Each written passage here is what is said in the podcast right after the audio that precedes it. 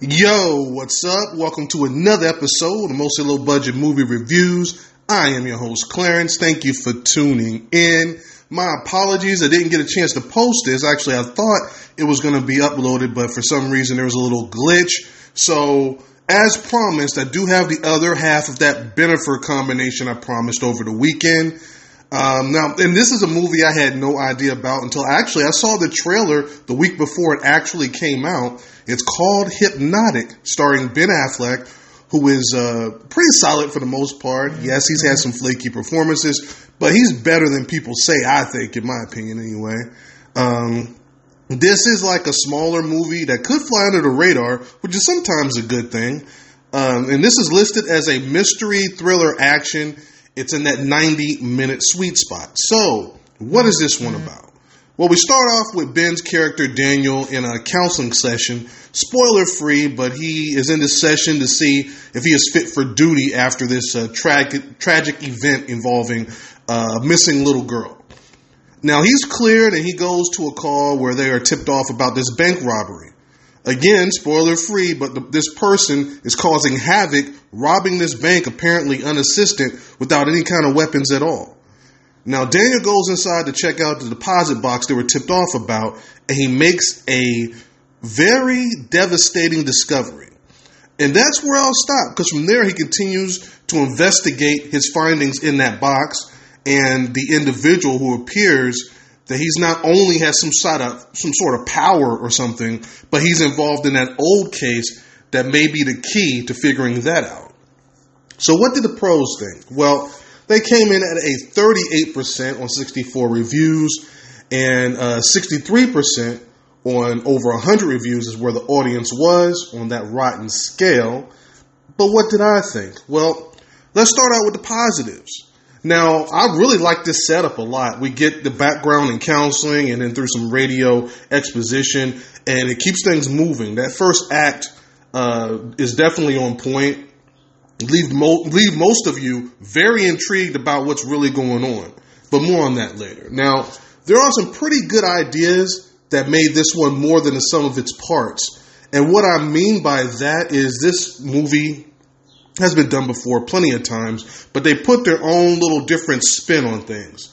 The action is decent, but the third act is where my negatives really start.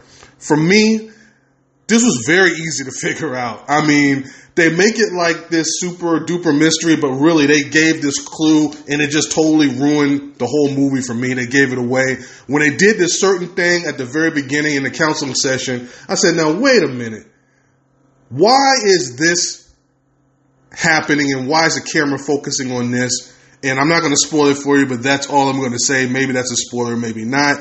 But that's what happened. So that was just a major clue for me uh, and just ruined the whole main twist of things. Um, and this did have multiple twists to try and keep you guessing. And, you know, I guess for most people, they probably did a good job. But like I said, once they gave away that one thing, it was done for me. I knew what I could trust and what I couldn't. It felt like a, a rip-off of Inception, uh, which was a much more clever movie in my opinion. Uh, with uh, and this had like some cheap visuals that kind of try to do like a Inception kind of thing, which you know, yeah, we saw where they were going for the inspiration behind that. I don't know if you call it rip-off or inspiration. You know, that's that's up to the eye of the beholder. Uh, but the biggest crime here it's the reveal itself. Now, the ultimate reveal and the solution is fine. It would have been good had they had better writing. It felt like they already had the ending or the idea of the ending, and then they tried to make it work and just kind of work backwards and say, okay, as long as we get to here, we don't care whatever you throw in in the middle, in the beginning, we just need to get to this point. So a lot of the scenes either don't make sense once they do the reveal or they completely fall apart once they showed us what was really going on. This actually would have been better if they just started with that third act and just showed us everything and just made this like a 70 minute, 75 minute movie. And that would have been fine. Again, if all you got is 60 minutes or 70 minutes, then just give us the best 70 minutes you got. There's no reason to stretch it out.